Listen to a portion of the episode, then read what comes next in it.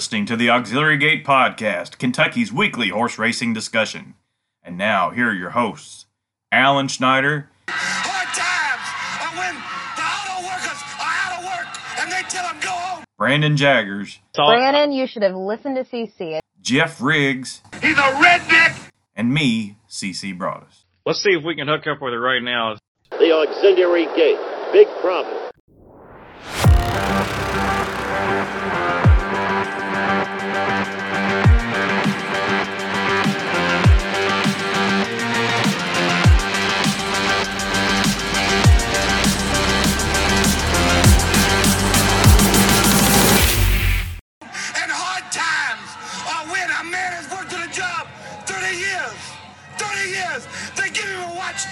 Him in the butt, and say, hey, a computer took your place, daddy. Hello, friends, Romans, and countrymen.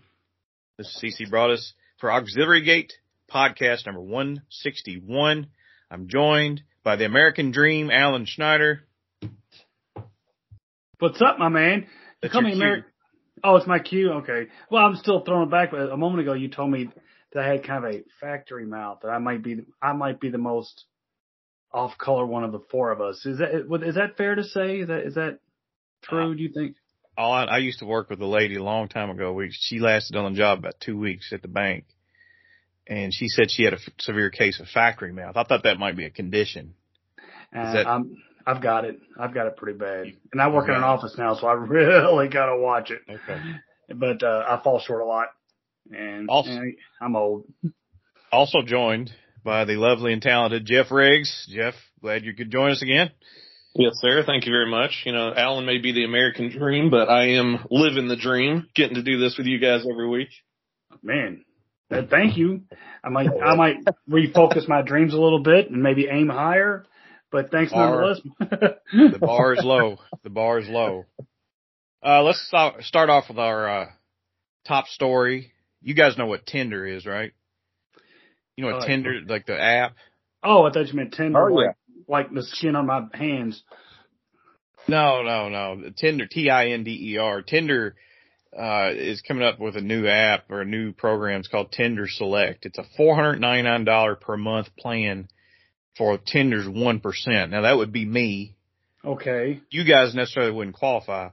But oh, yeah, it's Tinder's new high end plan says it will improve your chances with the most sought after users and let you message people you're not matched with. So you can pay four hundred and ninety nine dollars per month, and that will get you exclusive access to let the most beautiful people see your text messages. really? So, uh, I mean, do they like dad puns? Uh, do they like guys who wear like uh, pajama pants and hey dudes? Because I mean, maybe I can get maybe in for two ninety nine or something. What do you think? Auto workers, this is straight up an auto workers alley because it's a you know they make all the jack. So Oh, UAW. yeah, you could uh you could afford this certainly. I don't know. I, I at, at what point what point do you draw the line? Five hundred dollars is pretty steep, but I like I said, it's for the top one percent. So people like like I'm a I'm more of an Arby's guy. Tell me more about the the messaging people without matching thing. That that just doesn't seem like it'd have a real high success rate to me. Look, I mean it's all about access, right? I mean. I don't know. This, this is it's it's a new world. I heard Tinder was kind of fading anyway. A lot, of, you know, a lot of people are out of the dating market right now. Maybe they're all afraid of World War Three. Yeah, But- as they should which be is and pending. stuff. which is pending. We- Mm. We'll we'll we'll bring that up in a, in a later pod, but uh, yeah. So uh, yeah, for our top one percent of of our listeners, uh, we're looking out for you. Keep that in mind. Uh, before we get to our guest, and of course Brandon Jaggers is going to join us here hopefully shortly to uh, to help us interview our, our special guest this evening. But before we get to that, I want to talk about the Breeders' Cup real quick. Breeders' Cup's uh, two and a half weeks away, I think, on the calendar, right up on us. Uh, uh, you know, one of the top days on the racing calendar, or top weekends. But uh, man, it's uh, outside of the classic, it's kind of it's kind of dull this year, don't you think? Is there anything to, to look forward to? Um, I haven't paid a lot of attention. I won't lie to you. It has really snuck up on me it, when they're in California, it's in California. It doesn't it doesn't do as much for me as you guys know. I probably have a bit of a bias, right? That I, I'm, I'm a East Coast player, as uh, the kids said back in the day.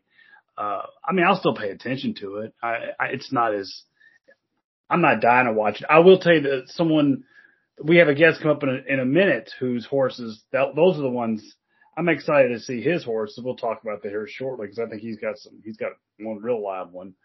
Uh, but you know, I know the classic's kind of, and I, I just haven't paid. I'm just not that excited about it this year. I'm sure I'll, I'll keep an eye on it. You? Well, I mean, I'm into it every single year, but the, like it, last year, you had Flightline coming into the race, and everybody was buzzing about him, and it, it turned out to be a really, really fun day. This year, it's like uh, you know, you you know, the Europeans are going to come over and dominate.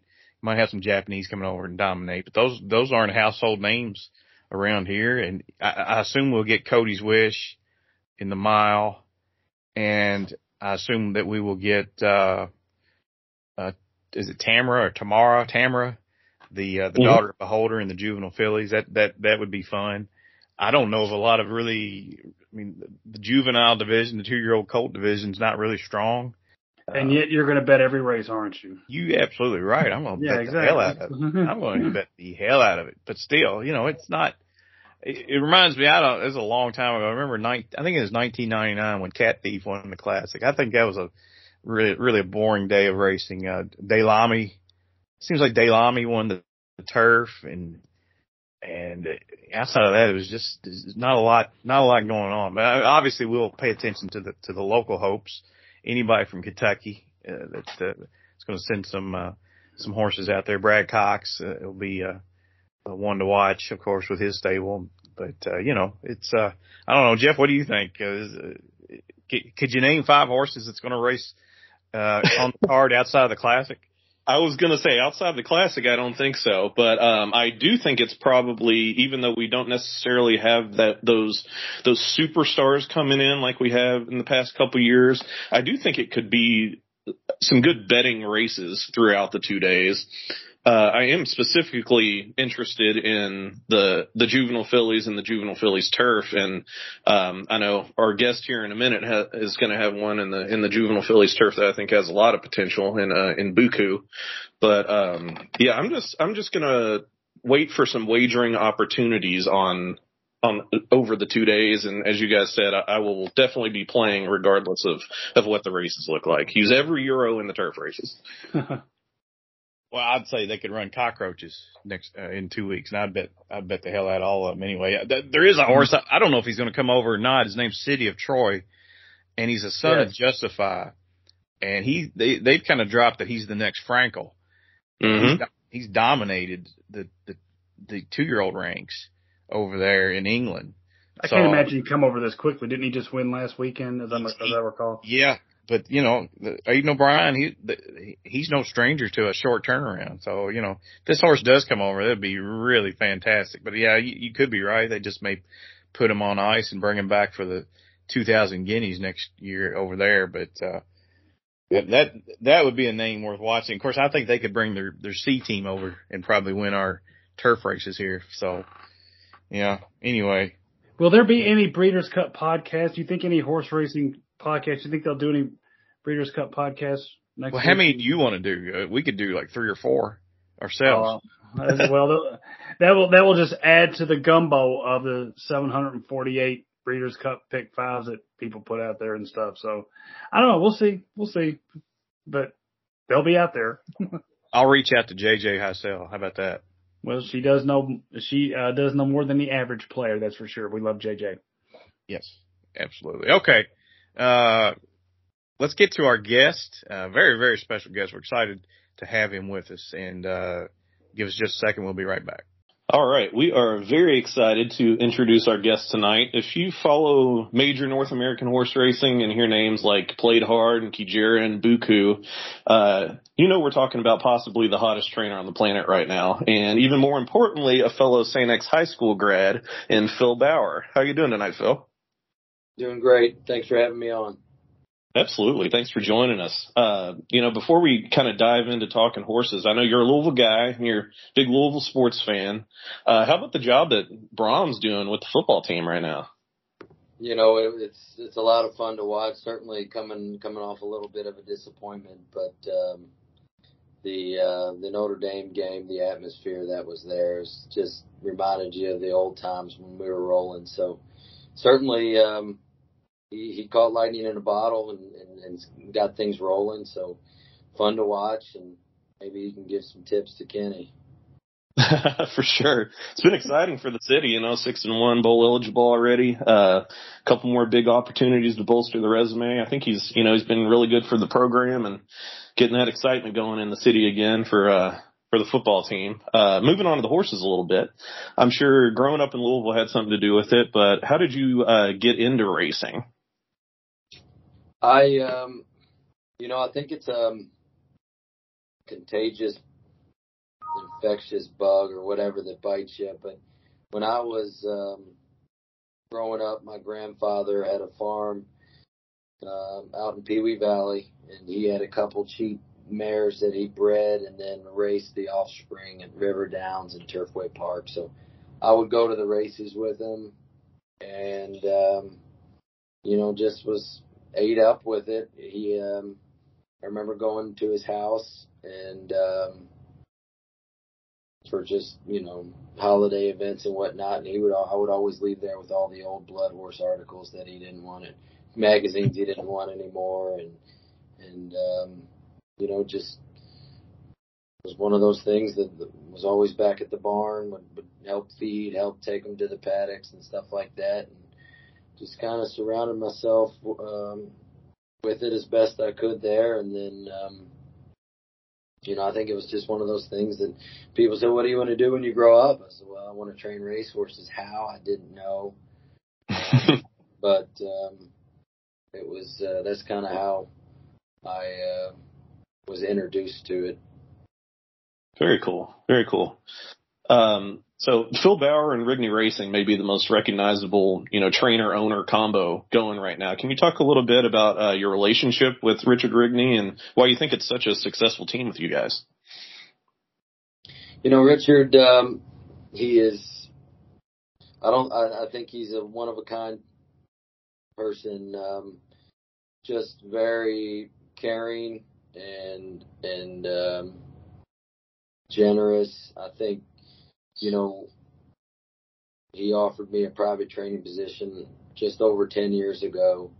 And there were many occasions that um, people approached him. And, and, you know, early on we struggled a little bit. We tried to figure out how we wanted to do things and started buying horses on our own and whatnot. And, uh, you know, it just, just wasn't clicking like, like things are now. So, there were some hard times early on, and, and people recognized it, and, and people tried to um, tried to approach approach him and, and basically say, "Hey, you got to get rid of this guy. He's no good." And, you know, he he uh, he had plenty of opportunities to turn the page, and he didn't. You know, he said, "I'm sticking with Phil," and um, through those ten years, our friendship has grown extremely close, and um, I think what doesn't kill you makes you stronger, and you know it's been it's been a lot of fun the last few years to to to compete at the level we've competed at, and and you can see and there's a sense of pride now, and um, he's just he's changed the way things we approach things and whatnot, as opposed to changing the people in place. And I think horse racing boils down to the horse, and um, he's figured out a way to filter really good horses in and out of that barn year in and year out. The last few, and it's made a world of difference. And uh, oh, yeah. very, very, um, very happy for him because a lot of a lot of people wouldn't wouldn't do that. You know, they turn the page, and then eventually things would probably work out because they'd eventually run across the right horses. So, very fortunate he stuck with me, and you know, he believed in me, and that that means the world. Well, you're obviously very talented and good at what you do, and that that uh, faith that he had is paying off with you winning at 24% this year, and your your your purse money earnings have gone up every year since you've been training. So, I mean, the sky's the limit for you guys. You're still uh, going on an upward trajectory for sure. And I mean, we feel fortunate to talk to you anytime, but especially right now with Breeders' Cup coming up, it's got to be an exciting time. I mean, Buku looked awesome making the big sweeping move to take the Jessamine to Keeneland just what was about a week and a half ago, two weeks ago. Uh, can you talk about a little bit about her progression and um, uh, what you think her her chances are? Yeah, you know it. Um, it's it's kind of funny because you know, you got two year olds in the spring, and obviously, you know, you I guess a long term goal is the Breeders' Cup. So, you know, you start to get to know them and and whatnot. And she she was a homebred that we ran through the September sale. She was a little short in the leg, and you know, just not an overpowering physical. So we we put a reserve on her that we thought was fair and nobody wanted to go to it, so we kept her, uh, knowing that we had the mare. It was our first foal, and, and we could dictate maybe the best fortune for the offspring. So um, we got her. Um, bit, saw her a few times down in Ocala, and she was starting to go the right way for us as far as growing a little bit. And uh, Barry Berkelheimer, he um, he had her and broke her for us, and every time we saw him, he said, "You know, I kind of like the Justified filly." And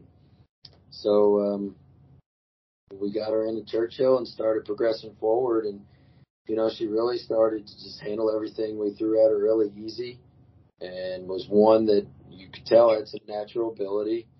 And, mm-hmm. uh, you know, two year olds, it's a lot of them make you start and stop, start and stop with just little issues. And she was one that just never hit a bump in the road. So, marched right forward to the race at Ellis, and, and that was intended just to give her a race because we said, you know, this thing's showing talent enough that we can take her to New York and run her in the two turn grass races. And um, mm. was really happy with her effort at Ellis, knowing that she probably wanted more ground and, and um, probably a change in surface. So um, the work before we left, she worked with a horse of ours named Kigali, who's probably the most talented horse in our barn, but just doesn't want to produce. So hmm. when she she worked next to him and and did it in the manner that she did, you felt really confident putting her on the truck, sending her up there. That hey, you know this this thing could make me sick. Take the same path Kidra did last year, and just yeah. didn't have didn't have the fortune that we did with with Kidra. Um, Mother Nature bumped us the first time when we ran on the dirt because she was working so well on it. But just didn't run a bad effort, but not, you know, didn't graduate that day. So we just, well, maybe the second time, just like Kidra and had just a hellacious trip. So we actually had the conversation that, um, you know, he would always joke throughout the year, Mr. Rigney, hey, Phil, you need, you know, you got to take me back to Breeders' Cup. And, and, um, you know, I tell him, well, we got played hard. We got these this buku, and maybe we can do it. And uh, mm-hmm. had the conversation. Well, I guess we're not going back to the Breeders' Cup, and entered her in the maiden at, at Churchill, and her work going into that was absolutely awesome. So went into it with a lot of confidence that we did a few races before, and she finally put things together. Had a perfect, you know, pocket trip and exploded down the lane, and that was the biggest thing for me that day was the last sixteenth of a mile was sub six, and then she rolled out through the turn like you know she hadn't done anything. So um, let the dust settle and basically realized that Jessamine was our last opportunity to run in Kentucky on the grass in a stake. Mm-hmm. And um, she she she told us that she was okay to try it, so we said why not. And the way she ran that day was was flattering that she can just take off the pace and run totally two di- different type of races and still produce the same result, especially with the same type of finish. So um, that's that's the most exciting thing for me watching her and looking at her late pace numbers. That wherever she's at, she's going to punch. I think in grass racing all the time, you can go back and look at three or four horses and say, well, they didn't get the trip, they got whatever. So I think that's the key in Breeders' Cup. If we can get a little racing luck, she's going to give her a rally. Mm-hmm. Um, even if you're not good enough to win it, to run first, second, or third in that race is a big deal. And I think I think she can do it. You know, she's full of energy out of these two races back to back. And, you know, if, if a horse is going to be dull, it'd be a time to be now. And she's certainly not. So Wow. we don't really have to do a lot with her. Just keep her happy. And, um, you know, we're excited to try. Well, that's exciting. Having a horse that's doing well, going in a Breeders' Cup like that with, you know, who knows how much potential. So that that's great. We'll be rooting for you for sure with that one. And then um, you mentioned uh, Kijera or or Kijera, I guess. Uh, tell us how to pronounce that once and for all, because I've heard it many many different ways. So that there, she's named after a safari down in South Africa that um, Richard takes his family down there for photo safaris, and we actually asked the guy that kind of runs it, "Hey, how do you pronounce this?" And it, it comes across to me as Kidra. You know, it's, Kijera. Okay. Okay. Well, you you replace it the here X on the with a K. Auxiliary. right from Phil Bauer, Kidra, Travis Stone. Listen, all the other uh, you know, announcers listen up. Kidra is how, how it's said. Well, you know, she's an incredible horse. Has an incredible turn of foot that she showed on the grass, and then um, looks like she might be even better on the dirt. Honestly, um, I mean, it has to be exciting having options with a potential superstar like that. Um, so we were looking looking at Breeders' Cup stuff before, and it, it looks like she's a possible for the Breeders' Cup distaff. Do you have um, for sure plans with her right now? Yeah, we actually just landed yesterday on the Mother Goose. I think Okay. Our, our biggest concern was the sample size on the dirt. You know, Mhm. she, was, she was a good filly on the grass, but not an elite horse that you can. take. You know, I guess when we when we started off the year, our year end goal was the QE two. Let's try grade one, and she was running well, but her numbers weren't blowing you away, and so. You know, after I ran her at Saratoga in the the bog of a turf that it was. I was so mad at myself because she just came out of it and and you could tell it that the race had really zapped her and it took us about two weeks to just get her back to herself and she started showing life and, and we we got her back into a good work routine and then we were kind of in limbo as far as timing for races so Mm-hmm. we brought her home and, and the Seneca was there as an option and we nominated and we looked at it and you know it was we always have the conversation we're gonna try the dirt again because she just works so well on it and Yeah. certainly certainly never expected her to to to, to do that and to run the type of number that she did was just awesome to see and almost embarrassing on my part to not have put her back on the dirt. But it's you know it's one of those things that she's three. Let's do right by her. Kind of make Mhm. the progression. Nothing wrong with winning a grade two if you're if you're able to do it. And then I think Oh, yeah. long term goal would be to come back home and try older in the Fall City. Yeah. maybe shut her down for a minute and just kind of regroup like we did with Played Hard last year to come back with something, maybe the La Troienne as a goal or something like that. But, you know, I'd like to see her run it two races in a row on the dirt like that. And then you can say she's real. Not that you want to discredit the, the performance, but I've seen it before where a horse can kind of freak and then they just don't return to that number. And it was certainly one of those cases where she did freak. I mean, the the, Yeah. the satisfying thing is that the Beyer, the rag, the the Timeform, they all match. They're all huge numbers, and a lot of times you'll get one that's big and the other ones that won't agree. But Right. she, he ran a Ragozin that's better than anything that's going in the distaff right now. So it was a long and hard conversation that Mm-hmm. maybe if it was Keeneland and it was home, be a little easier to try.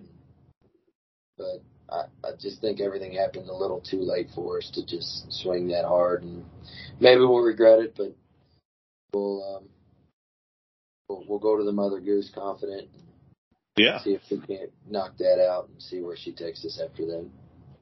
Oh yeah, hundred percent. I, I totally understand, and I'm I'm excited to see where she goes from here. As you said, she's only three. She has a ton of potential, and I was there that day at Churchill on her dirt debut, and that was that was the best dirt race I saw all September meet, hands down. So I, I can't wait to see I can't wait to see her again. Um, you, you did mention played hard uh, a little bit ago, and before I toss it back to Alan, I just kind of wanted to ask you about her because I know she had she had a little bit of bad luck over the summer, wasn't able to run in a couple potential spots. Um, what's she doing currently, and how's she doing?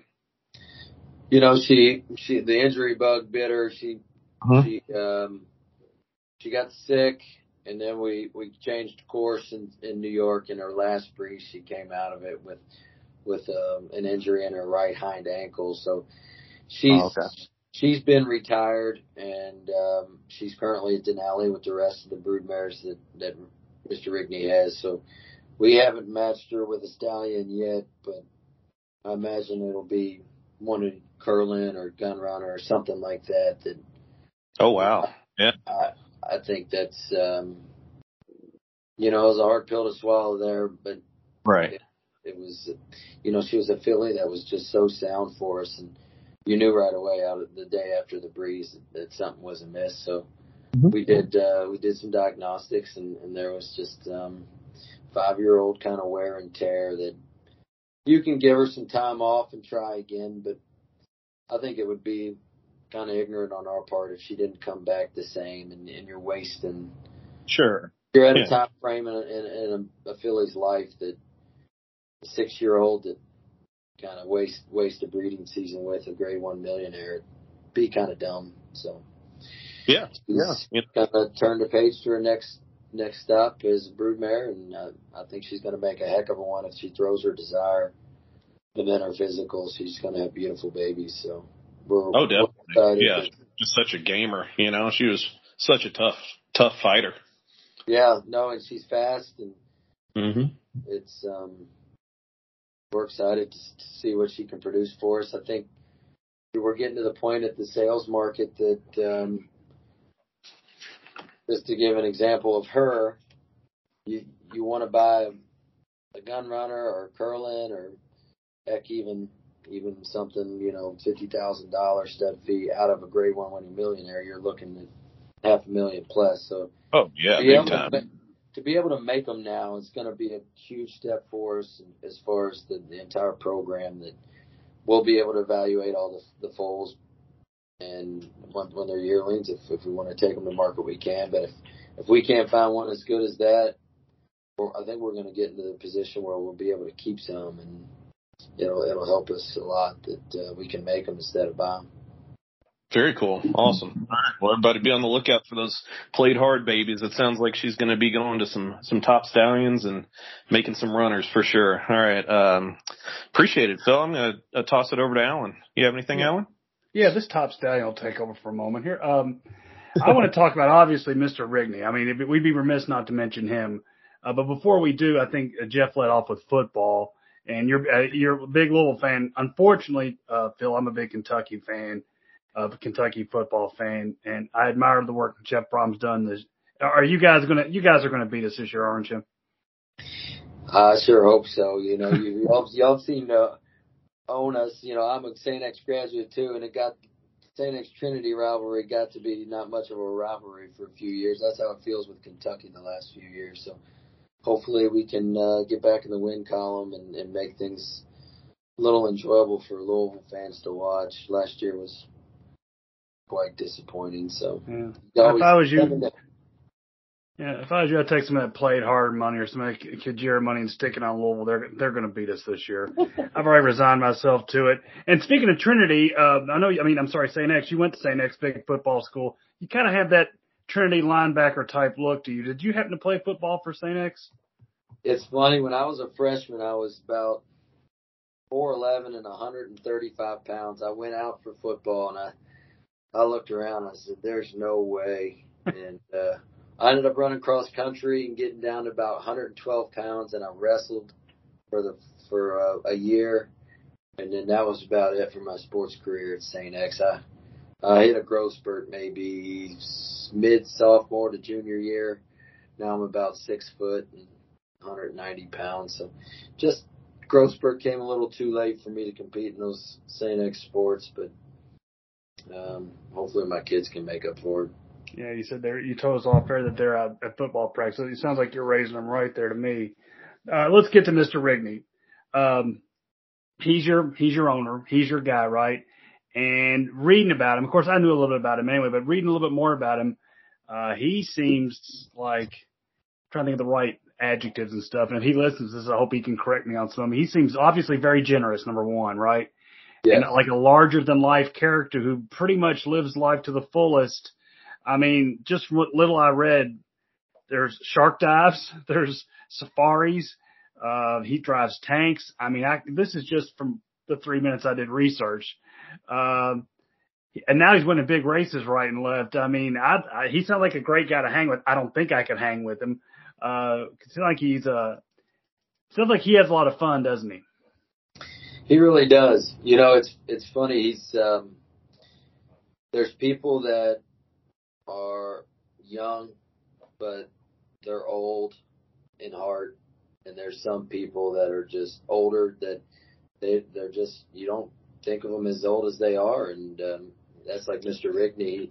He he plays hard and he lives life to the fullest, and it's it's a guy that um, constantly just wants to have a good time, and um, you know I think I think when he goes, people will be able to say, well, hell, he did about everything you can do, and um, you know I think that's the thing about horse racing that's so appealing to him. It's a guy that's done almost all that you can do. Horses are just so uncontrollable, and to to reach the pinnacle of, of certain races and stuff, it it's a feeling that really you can't replicate, and it's I think that's what's so contagious about horse racing is is the thrill of victory. Uh, winning at every level is fun, but winning winning at the top level is just you know you really can't replicate it, and I think once you do it, you just it's addicting, and you want to keep doing it. So he he he he jumped both feet into it, and he swings hard at it, and uh, it's really starting to come to fruition. Every his long term goal is starting to come together. I think the last piece is is the breeding side, and you'll see in the next I think two years that this the Rigney Racing will be breeding, you know, top dollar yearlings in market, and, and hopefully, you know, we got our first graded stake homebred um, with Buku, and, and you know that she was kind of a bit of a surprise for us. So I think the ones that are even more well intended out of the mares that that have kind of come through the racing program and produced. We're we're we're extremely excited. And, uh, Mr. Rigney shares that. It's um, you know it's exciting and it's fun, and he is just the guy that certainly um, I don't want to say he's like a little kid, but I mean he's just he's gung ho. I mean, it, it, when September's creeping up, you can see him just getting excited about the sales, and then you know it's just. Well, his I. I don't know if y'all have been to Aqueduct lately, but you know he can't wait to fly up there for the Mother Goose, and it's and it's not a place of destination for a race fan anymore, unfortunately. But Yeah. you know he's he's game, and he's. I guess that's really how you got to describe him. You know, and it's so now we've we've actually learned a little bit. If we've learned nothing else, we see where the names of these horses come from, right? Kijiri the Safari, and then played hard. When that's what he does, right? I'm guessing Clayton the Lionheart and Angkor and all these other guys probably have a little bit of a. Uh, There's a really, there's probably a story behind them all. Some some are a little more domestic than others, but I mean it's Angkor's from a a, a, a trip he went on. I think to uh, I think the Philippines or something. It's the largest temple in the world. oh, So Angkor is a. I mean it's massive. I don't think it's in existence. I mean they don't use it anymore, but it's an ancient temple. And then Buku is actually from from his business side of flavoring stuff. It's a plant that's used in flavoring peach drinks and stuff. So flowering peach being the mother, he had that pegged.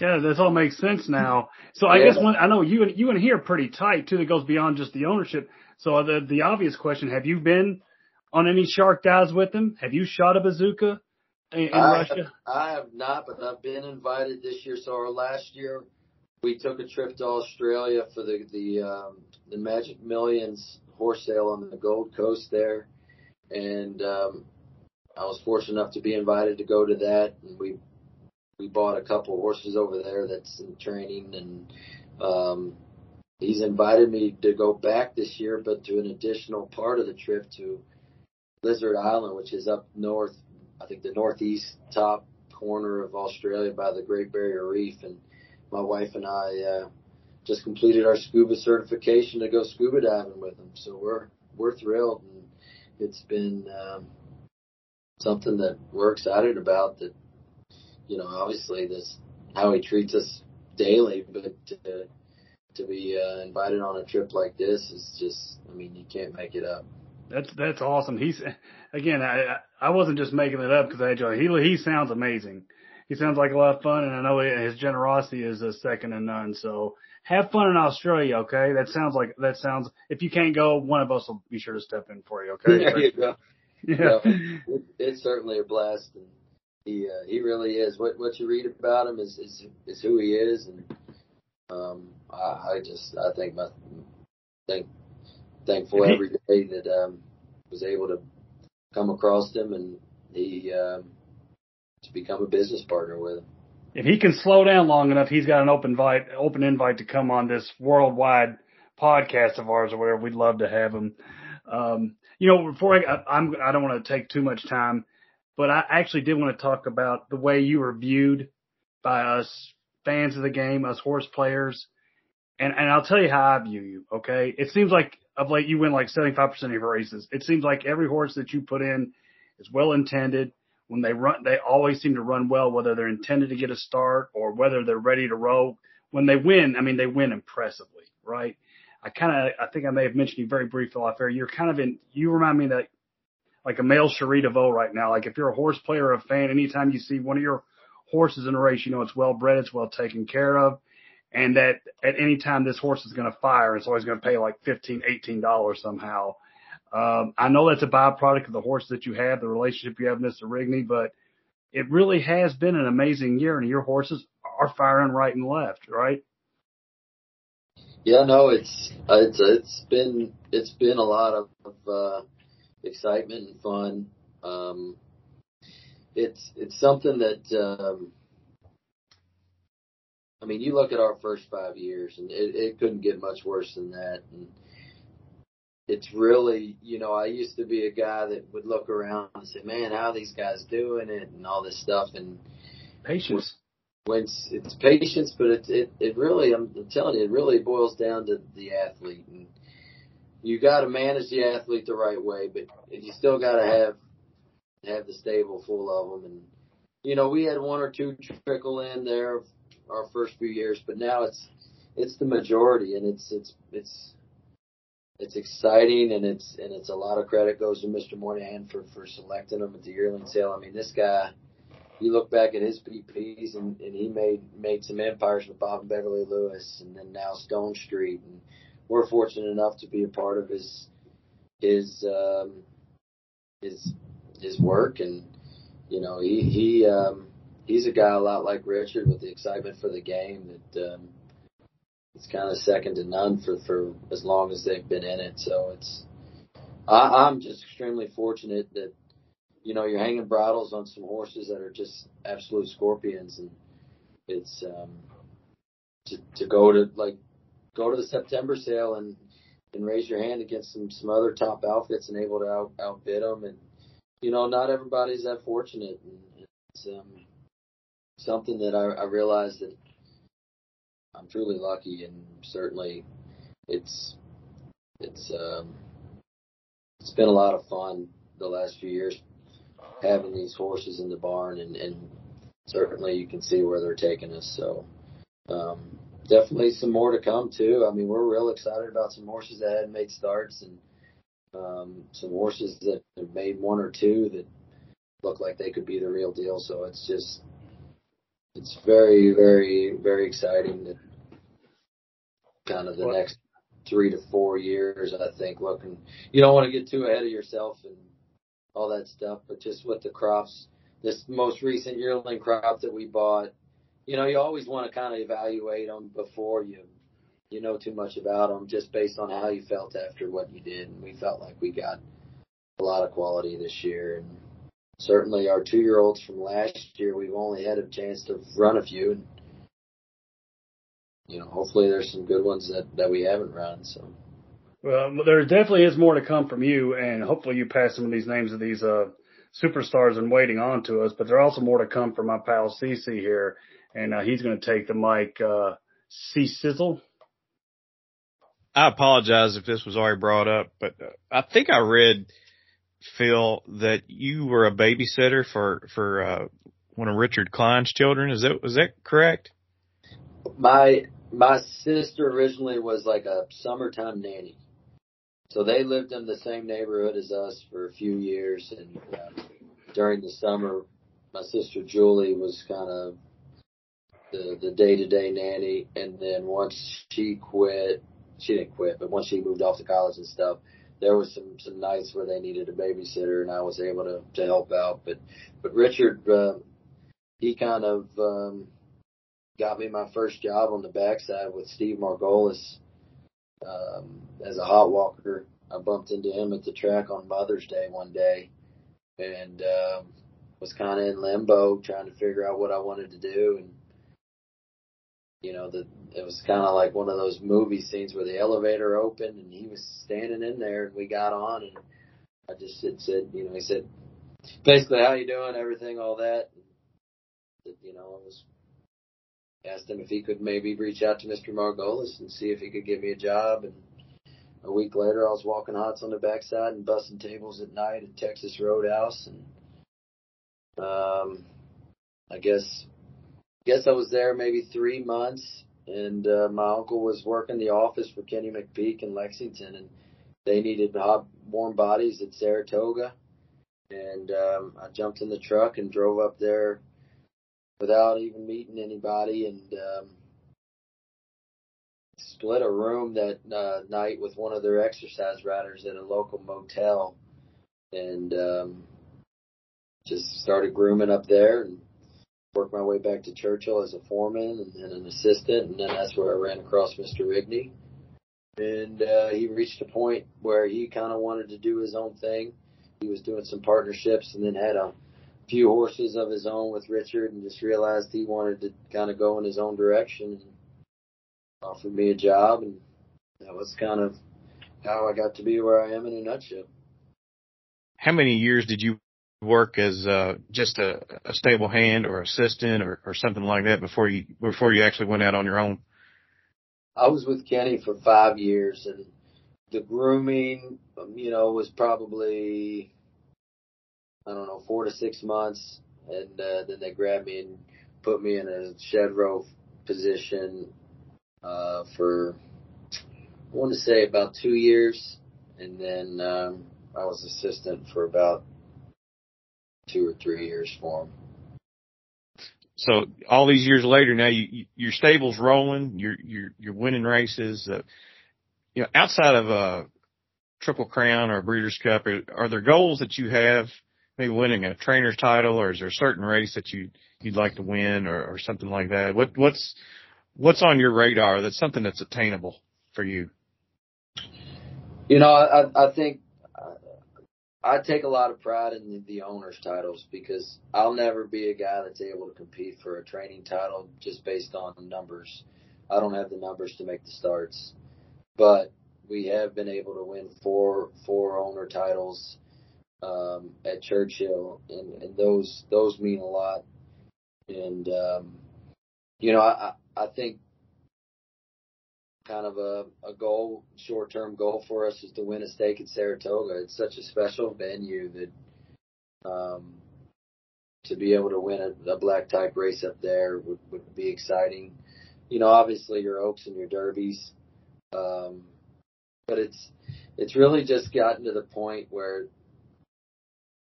they've gone from just dreams to possible reality winning winning these types of races and so I think now you can kind of realistically hope to win you know obviously grade ones anywhere. Once now that we have one it seems like that's kind of what you want to taste again. But you know it's it's fun just just winning any type of black race. We we um we had a, a filly that we ran at Indiana for years. Her name was Fireball Baby and she was crowned um, horse sired horse of the year a couple times, and that was very very satisfying. So you know, I think it all depends on the situation or the horse and and all that good stuff. But you know, at, this point, I, I think if I had to say what's the, the shortest term other than the Breeders' Cup and, and your big Oaks races and all that stuff, I think I think just the stake race at Saratoga would be pretty cool.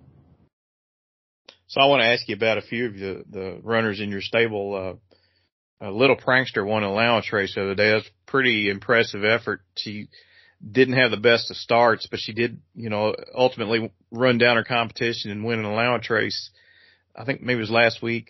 Uh, what's, uh, what's next for Little Prankster? You think she could possibly compete in stakes company at some point? Yeah, I think that's, you know, you gotta, you know, she's three. You ought to try it before it's too late. Um, there's there's um, an older sprint stake at Churchill that we'll we'll kind of eyeball, but she's um, probably one that will point towards some type of three year old deal. Um, she kind of drives me crazy with that start. She just wants to we, we worked on her hard at Saratoga because she was flat footed in that race, and she just seems to do it in every start. That her steps one and two just aren't explosive, but after that, she can really fly. So it's it's one of those things. If she would break, she would be that much better. But certainly still a really nice filly in her own right. So yeah, I think by the end of the year we'll like to get some black type for her try, and um, I think you know she's run pretty consistent numbers the last three. So she's she's run numbers that are good enough to do it at the right level, especially against three year olds. So yeah, I think that that'll be within her next one or two starts. It's, it's hopefully a black type start. And then you've got a really nice filly named Twirling Good Time that broke her maiden at Churchill on September 27th. Uh, daughter of Twirling Candy, and she looks like uh, sky's the limit for her as well. Uh, probably maybe you're thinking of stretching her out next time, uh, stakes company again.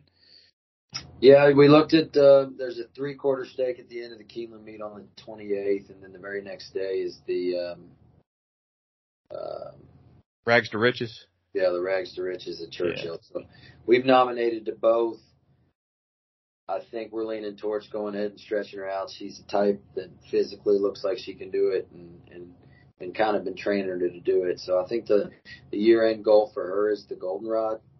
And, um, we've never had a horse do what she did breaking her maiden. It was our first TDN rising star and the, the, the number that she ran and the time that she ran was just phenomenal. So she's certainly one that, you know, you you look to you know in the next next May and, and uh, the Kentucky Oaks, but certainly a lot of time in between. But definitely one that we've kind of just set some high high hopes for. But she she bounced out of that race great. She had a nice drill this past weekend, and she'll have one more probably Saturday going into that, that Sunday race. So um, definitely excited about her. And last question before I turn it over to Brandon, I, I assume you're going to fairgrounds this winter. Maybe have a would you have a string at Oaklawn or, or how you how are you going to divide things up this uh, this winter? You know, this year we have a lot of two year olds that are just getting geared up. You know, we caught a bunch of speed bumps over the summer that we didn't have a lot of horses ready to run in October or so.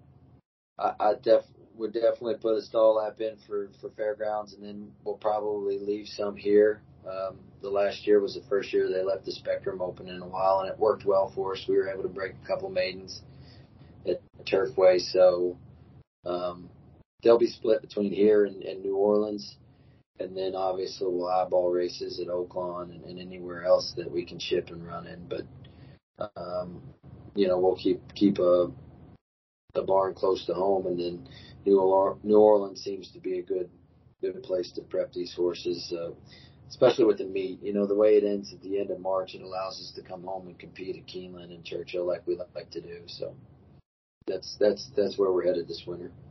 Perfect. Good luck to you going forward here, uh, Brandon. Uh, turn it over to you.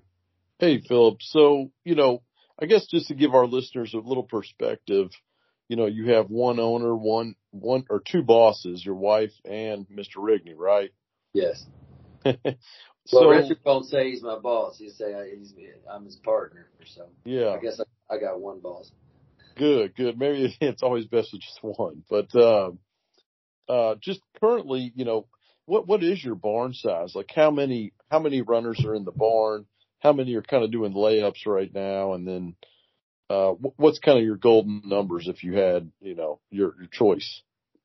We we've kind of worked our way up. At, at, so Churchill's our home base. We try and run hard at those meets and and um, focus on just our home track is Churchill. So we've kind of worked our way up to to the allotment of 28 stalls there in barn 30. That's the whole barn uh, on the backside of Churchill. So um, currently we only have about 24 in there.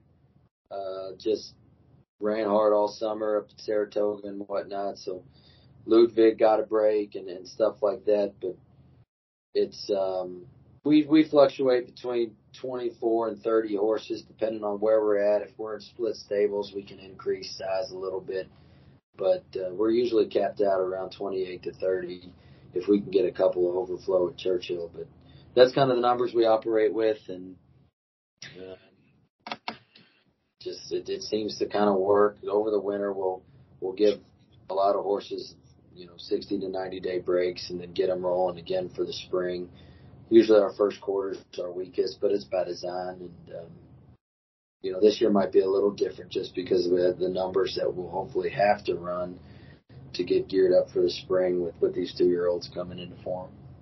Yeah, and and you know when they're not in the stable at Churchill and other tracks, just depending on the year, where do you like to have your horses go to take a breather, a respite, and, and come back fresh? Where do you have a preferred barn or a farm that you go to, or we got a we got a mom and pop farm here in Mount Washington, Kentucky. Actually, um, she's got a famous pony on the backs um, at the races, Harley, the big Yeah. white black. So Monty is her name, and Monty Goats, and she does such a wonderful job rehabbing these horses. It's, she's got a little farm over there in Mount Washington, and um, gives them a lot of TLC and puts a lot of weight back on them, and that's what I kind of like. That you have some meat on the bone when they come back in, and you can.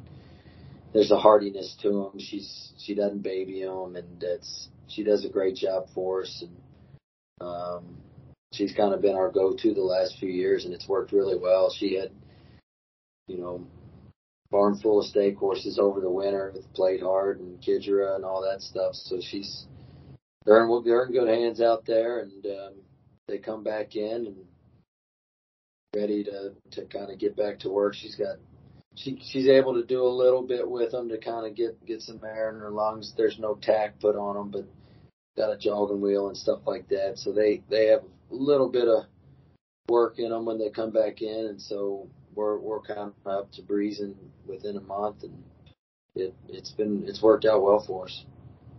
Yeah, and I guess if if our listeners have ever seen Harley at Churchill and uh, I think at Keeneland too, right? I don't I don't know. Yeah, but- she she she runs the ponies. The whole a lot of those ponies are all hers that uh, she does in the post parade in Keeneland at Churchill. So yeah, I don't know how to describe Harley, but but size wise, like how, I mean, how big he's is that he's horse? A, he's a draft horse of some kind. Uh, I'm not sure what. Yeah. his, his foot's about as big as my head, and he's Yeah. uh, he actually made a Breyer of him. So that was pretty Huh. cool. to Get some recognition like that. Yeah, yeah. and I think they even sell like uh figurines at some of the gift shops too. But uh Yep. gosh, now it's got me off my train of thought. That was pretty funny. Well, uh I guess my only last question I had for you, and this is more on the politics side and the governance side of the game. You know, what is what is one thing that you would like to see changed or modified that you don't think is favoring the game right now, whether it's HISA or uh, the stewards reviews or uh, even the the tote system, the camera angles, the finish line. I, I don't know. What, is what is a, a pet peeve or you would like to see changed within the game? to me, the most frustrating thing um, the last couple years has been this public perception uh, clause that everybody's using. Um, to me, you're never going to make if someone I don't know how to put this, but you're never going to make somebody like horse racing that doesn't want to like it, if that makes sense. I guess it's Yeah, yeah. You, you, somebody that doesn't like horse racing. You're never going to convince them to like it. It's it's um, you're fighting a losing battle, and if it's their prerogative to to end it, I don't think you need to appeal to them.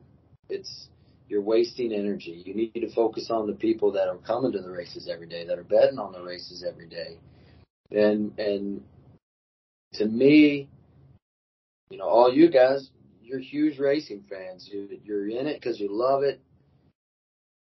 We're we're we are the ones that that need to stick together, and I think the tracks are losing course with that and trying to appeal to a general public that that not to say they don't matter, but they're gonna cause more harm than good, bringing them to the table and involving them in decisions.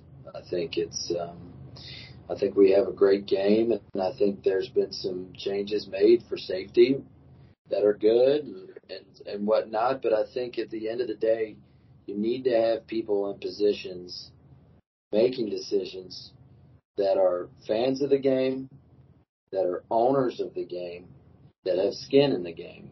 Because if they don't, then the, the, then their decisions aren't going to be made from a beneficial standpoint to people that depend on the game. And it's, you know, you can, I can stand there and tell somebody how to, to, to, to run a grocery store, but I don't know the ins and outs of it. And if I'm going to make the rules of how to do it, I'm certainly probably not going to benefit it. So it's, it's, um, it's something that I think's,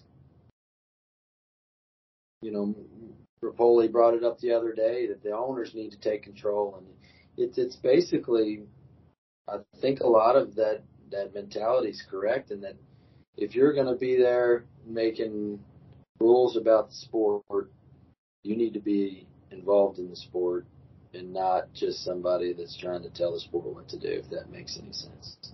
No, that's well said, and yeah, we all believe in those. I think everybody on the podcast would believe in what you just said. And well, you know, thanks for saying that, and and hopefully, you know, a lot of ears will hear this and do some good, even if it takes one or two people. And uh, you know, I, I guess my last question, so we'll we'll soften it up a little bit. Uh, where's your favorite track to win at? And then the second one, is there anybody that you just love to beat out there when you're racing? If it's a trainer or an owner, and it's a fun rivalry. Do you have any kind of rivalry out there between between any other barn or any other trainer or uh, just somebody that you just love to beat from time to time? Yeah, I don't.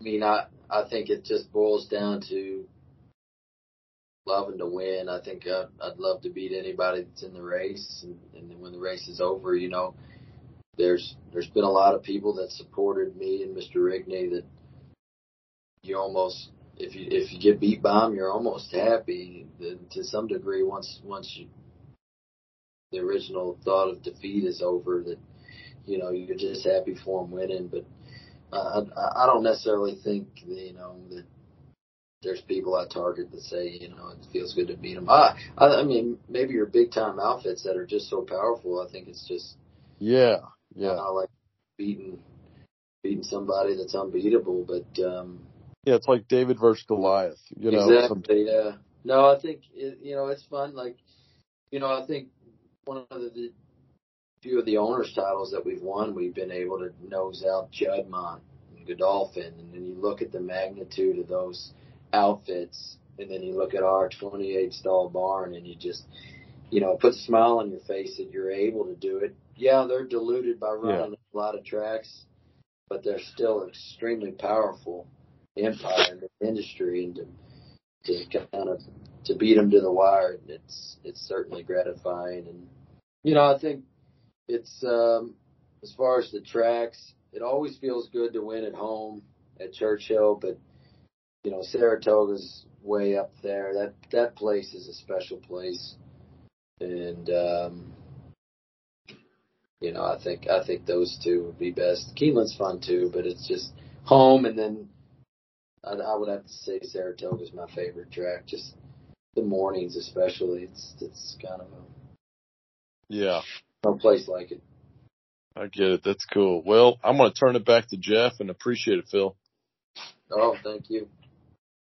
Yeah, absolutely. So, uh, Phil, before we close things out, um, Kevin Kirstein is my good friend and I, I guess you, he's my cousin-in-law. I guess I don't know. He's married to my cousin, but I texted him letting him know that you'd be joining us tonight. So first of all, I can't believe you actually agreed to take him to an Eagles game because he is crazy about any Philly sports. But, um, he also said, I have to ask you about your pet pig. So what's the story on that?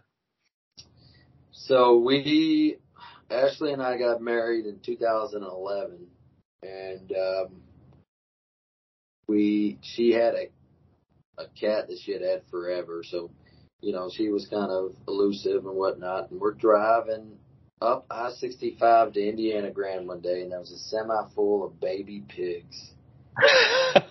she she went nuts over them, and I'm like, you know, I thought it was cute, whatever. And so, two days later, my sister shows me these micro pigs that are getting popular, and I thought, well, hell, I'll give her a, a micro pig for her birthday. And, uh, so about a year later, this micro pig's not a micro pig anymore, and now we're going on just 12 years. She's about 80 pounds.